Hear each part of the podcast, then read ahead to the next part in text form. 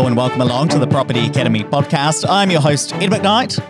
I'm Andrew Nicol. And today on the show, we're going to be talking about potentially decreasing your rent for tenants in tough times. Now, obviously, there are some New Zealanders out there who are doing it tough at the moment. There are people who are on 80% of their wage. There are some people who are just on the government subsidy. And there, there are others who, who are going to, unfortunately, in the case of some Air New Zealand staff, just to use it as an example, who are going to be made redundant. And that's really unfortunate and it's really sad. Uh, some of those people are going to be renting. And because they're doing it tough, they may ask for a rent reduction. They may ask, I've seen some landlords share that uh, their tenants have asked for the rent to be forgiven, i.e., uh, not paid at all. Uh, and so we're going to talk about what is the kind of best practice. And this has come from both the Auckland Property Investors Association, uh, some of the things Andrew and I have talked about, uh, and kind of what we're seeing as the best practice at the moment. Uh, and the first step is even though most people listening to the show will be using property managers, this is usually the process we'd go through. First of all, we'd send the tenants off to figure out what support they can get from the government. So, um, you know, thank you, Mr. Tenant, for, for, for bringing this to us because I'd rather you tell me now that you're having a tough time rather than finding out later when the rent's not paid. Um, but let's go off. This is this is the sort of government support that, that you might be able to get. Go and see what you can actually get to get in a in a kind of position if you haven't tapped into that already. Does that sound about right? What you're thinking as well, Andrew? Yeah, absolutely. I mean, I think uh, there's lots that the government is doing right now to help people out. Um, make sure that everyone is taking advantage of that to the best of their ability, uh, so that so that we can all kind of get through this time.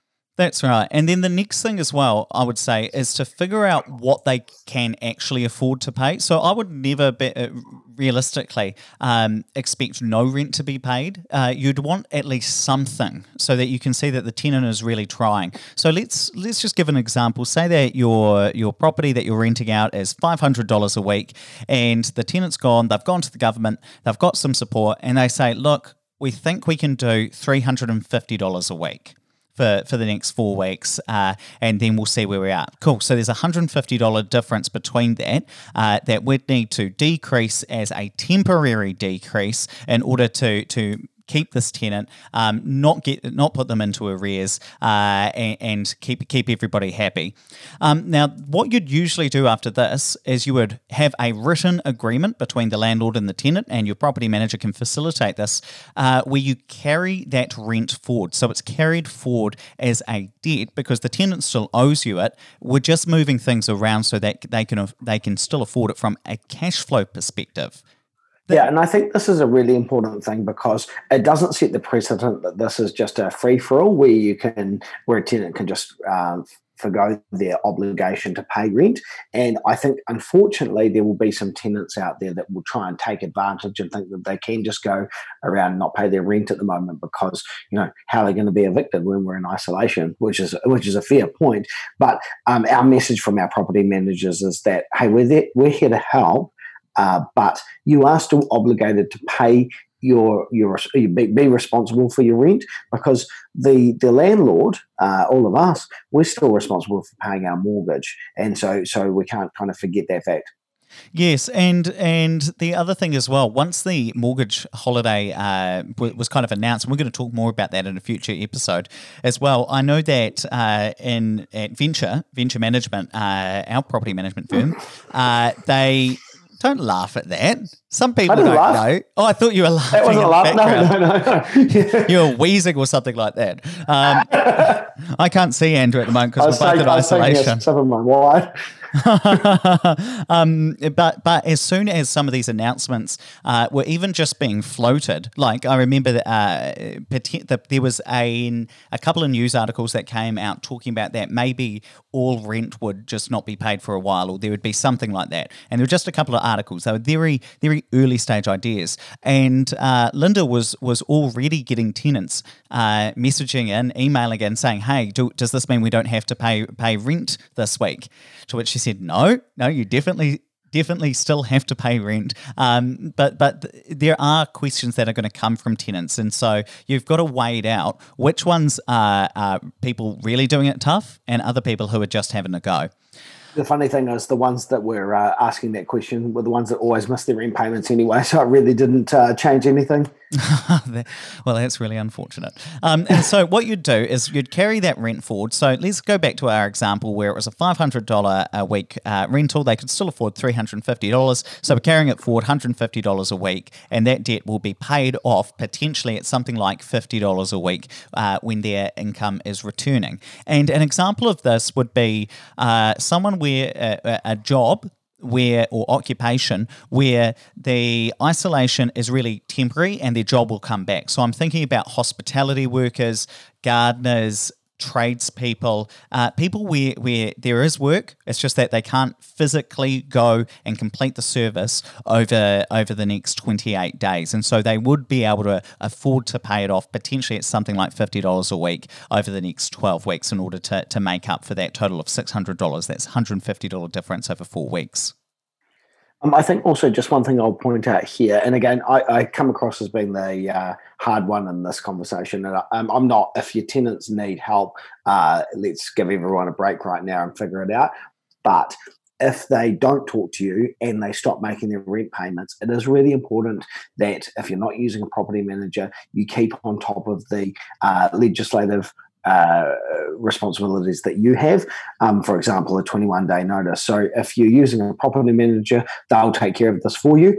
Uh, in the instance that someone's not paying their rent, you still have to serve them a 21 day notice to remedy because you don't want to come out the other end of this and then be chasing it up then and it become a, a snowball that's spiraling out of control. And I think good property managers are proactively talking to tenants as well and figuring out, you know, 100%. and saying, talk to us in advance. We, we, we don't want to find out that you can't afford it or that you're going through a tough time when we notice that the money's not in the bank account. Talk to us in advance, then we can sort it out. Then we can put a plan in place. And one other little tip I would say as well is make sure that the accumulated rent uh, that that your that accumulated debt, so $150 a week times however many weeks, doesn't exceed the amount of bond that you've taken.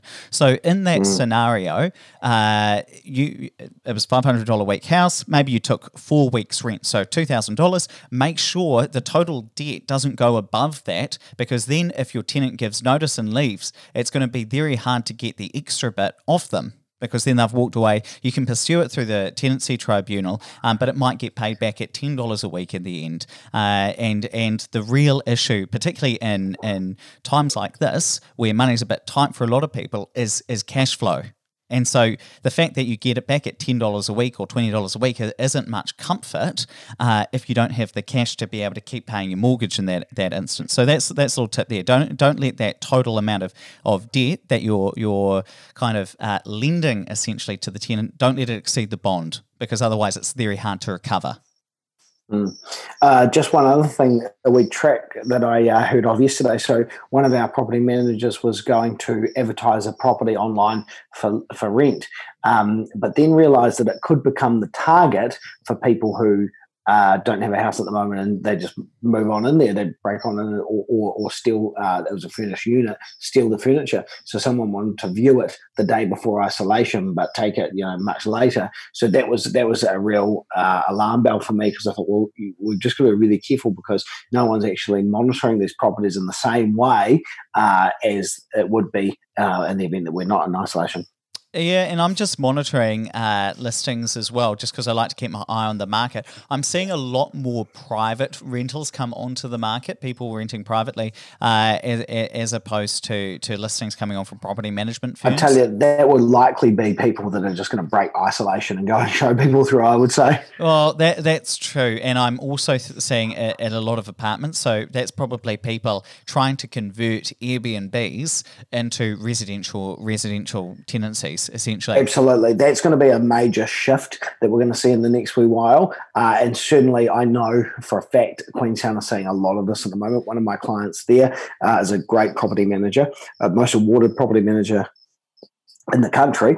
Uh, she she is um, just finding a lot of properties come back onto the market that were Airbnbs And we'll talk. We'll cover that more as well in a future episode. I Oh, think. sorry about that. Spoiler alert. No, it's okay, but we'll go into more into the details later on. But let's wrap it up there. But please don't forget to rate, review, and subscribe to the podcast. It's our absolute pleasure to, to bring to you every day what we believe is really high quality uh, information about the property market and property investment. And rating and reviewing, subscribing, that really does help us get the message out to more people. And look, one thing you can do to help us out is just in the the bubbles that we're all in. Uh, if if you are isolating with somebody, just let them know about the, that you're listening to the Property Academy podcast, and if they're interested, maybe they'll start giving you a listen too. It'll really help us out.